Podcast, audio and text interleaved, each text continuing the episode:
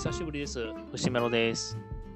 えー、前回のですね、配信というか投稿からですね、おおむね1ヶ月ほど経ちまして、皆様お元気でしたでしょうか？僕はお元気です。すいませんね、本当に長くなってしまいまして。ね、あの、まあ、基本的には話すことがないなっていうところなんですけども、あとは、あれですね、最近あの、全然話すことがなくなりまして、話すことがなくなったっていうのはまたちょっと違うんですけども、話する、こうやってフリーに話をするというがちょっとなくなりまして、で、それのおかげでだいぶ、あの話がですね、下手になったなっていうところがありまして、なのでちょっと、あの意を決して、もう一回話をしようかなというところですね。ちょっと何言ってるかあんまり分かってないですけども。はい。ね、あのなんで久しぶりなんで、ちょっと話があれかもしれませんが、それだけご了承ください。はい。それではですね、今日のお話はですね、この間、あの、トヨタのですね、セーフティーセンス、トヨタセーフティーセンスを、えー、試しまして、えー、それについて、あの、思った感想でも言っておこうかなっていうところですね。はい。トヨタセーフティーセンス。まあ、いろいろとありますが、えー、例えば、車間キープ、えー、全車全車速、追従機能付き ACC、アダプティブクルーズコントロールであったりとか、あの、レーンキープコントロールとかをですね、試しました。というのも、あの、ちょっと実用屋がですね、アルフォワード買いまして、アルフォワード、まあ、よう買ったなっていう感じなんですかね。でかすぎて、ちょっと僕も運転したくないなっていう感じの車なんですけど、まあ、あの、この間ね、大阪に行きましたので、それでちょっと、えー運転しなきゃなって、僕が運転手になってやらなきゃなっていうところで運転したんですけども、それにですね、あの、標準で、えー、アダプティブクルーズコントロールであったりとか、えー、レーンキープコントロールとかなんかついてますので、高速で行きましたので、えー、そこでですね、ちょっと使ってどんな感じなのかなって結構、あのー、僕としては興味津々の機能なので、ちょっと一回ね、これ使って、高速でこれでね、すごく乗りやすかったらとてもいいなと思ったんで、これをね、使いたいなということで使ったんですが、まあ、なんて言うんでしょうね、これ。あのー、まあ、あのー、高速に乗って、で、バーっとある程度走った時に、よし、そろそろ使ってみようかと思って、ポンと使ったらですね、車がちょっと、うーん、なんだろうな、勝手に走る感じがね、するんですよね。まあ当たり前ですね。勝手に走ってくれる機能なんで、勝手に走る感じがするんですけど、なんかあの、ポンと本当に設定というか、スタートを押した瞬間ですね、車が僕の体から離れたなっていうのがもうわかるんですよね。あの、謎のちょっとあの加速感みたいなのがあったりとかするので、おお、ふわふわって感じだ、みたいな。あそんな感じですごく、あのー、少し、あ、車から僕の操作が離れたなって分かるんですね。で、前の車を、えー、追従してくれまして、で、えー、自分の設定した速度ですね。例えば、高速なんで80キロ以上で走らないといけないので、まあ、80キロに設定したりだとか、85キロに設定したりとか、そういう風にするとですね、まあ、前の車に合わせて走ってくれまして、で、前の車がちょっと遅かったりとかすると、こっちがあの70キロになったりとか、そんな感じのですね、えー、前の車といい感じの車間を、えー、アシストしながら走ってくれるという、そんな感じのね、機能です、これは。で、まあそこはいいんですけど、あのー、これね、前の車についていこうとするんですね。なので、あの、しっかりと本当にハンドル握ってないと、例えばあの、合流じゃなくて、あの、何、分岐？分岐ありますよね。あのー、例えば、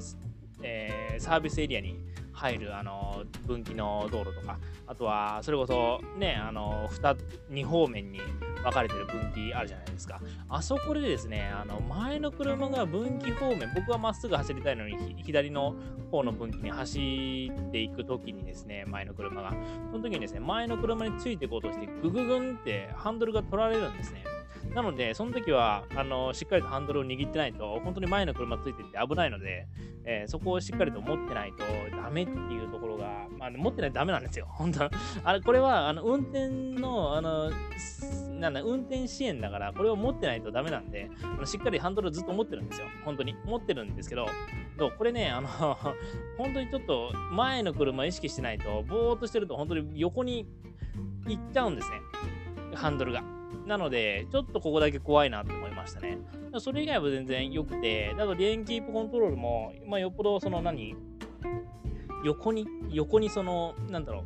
えー、左とか右とかにあのちょっと避けそうになると、だいぶ、だいぶアシストしてくるんですよね。車が、車というかハンドルが。だいぶアシストしてきて、で、あとカーブあるじゃないですか、高速も。カーブがあるじゃないですか。あのカーブもですね、あのー、なんか、本当に人がやってるぐらいの切れ角でハンドルが勝手にグググンって曲がってくるので、お、お、お、お、みたいな。カーブもちゃんとね、危ないのでね、ハンドルしっかり持って、あの前の道をね、しっかりとあの見てないといけないんですけど、そうこれ、ある程度は人に、人というか前の車に任せる、前の車と言いますか、あの、ある程度はもう車に任せてしまっても大丈夫だなっていうことは思ったんですね。ただ、ただ、なんだろうな、これ全体的に思ったのが、全体的に思ったのが、その、なんて言うんだろうな、えー、名古屋から大阪に行くときって、あの、天理があるじゃないですか。天理のあたりの、あの、上り坂、下り坂の、あの、もう事故が多発している、あの区間ですわ。上り、下りの、あの事故が多発しているあの区間。あの区間で、あの、なんだろうな、やはり、あそこってだいぶカーブがあるので、もう、この機能を切った方が逆にいいんじゃないかぐらいのカーブが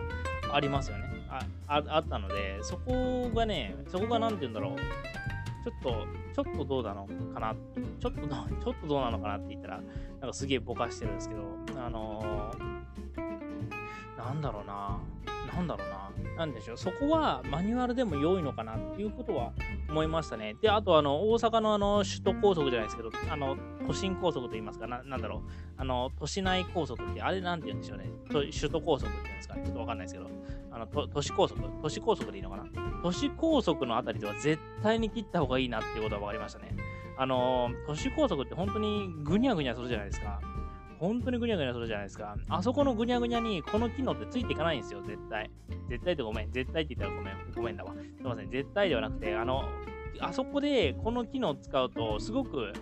危ないっていうのは分かりましたね。この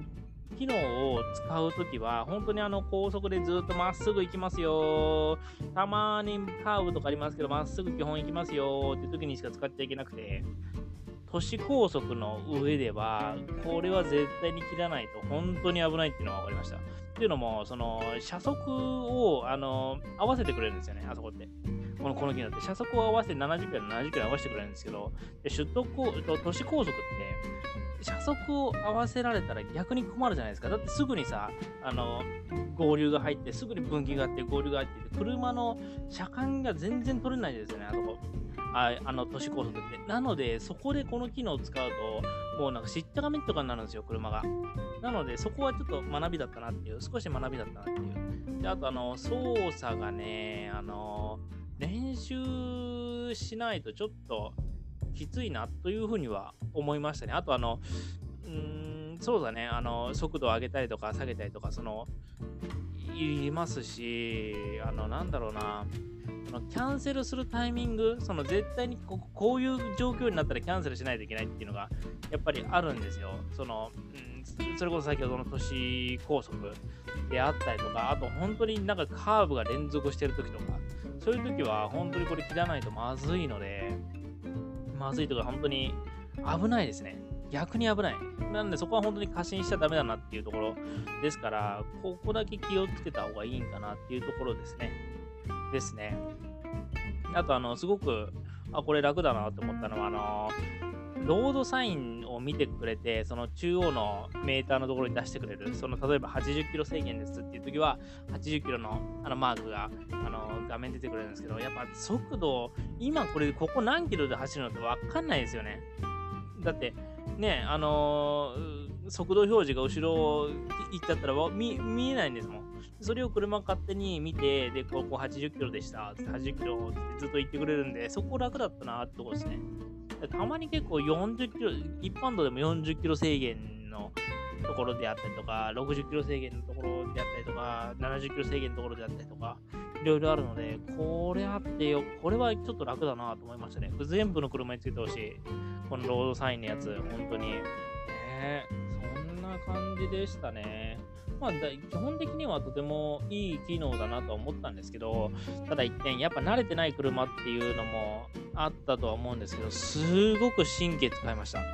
すごく神経使った。前の車と、まあ、交通量少しあったからなっていうところもあるんですけど、前の車にね、あの追従するってこんなに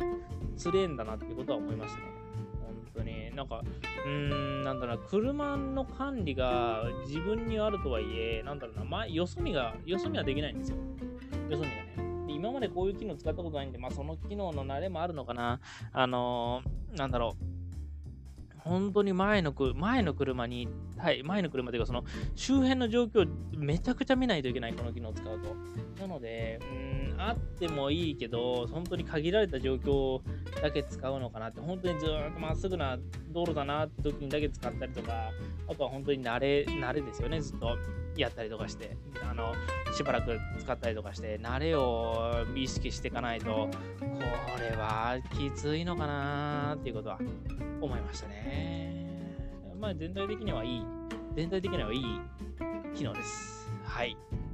なのでね、ぜひぜひこれは使ってみていただけると面白いのかなというふうにですね、まあしっかりと周囲の状況は見ていただいている感じですけども、はい、そんな感じでございます。では、まではまた、えー、次回また聞いてください。よろしくお願いします。バイバイ。あチャンネル登録とあの、えー、フォローよろしくお願いします。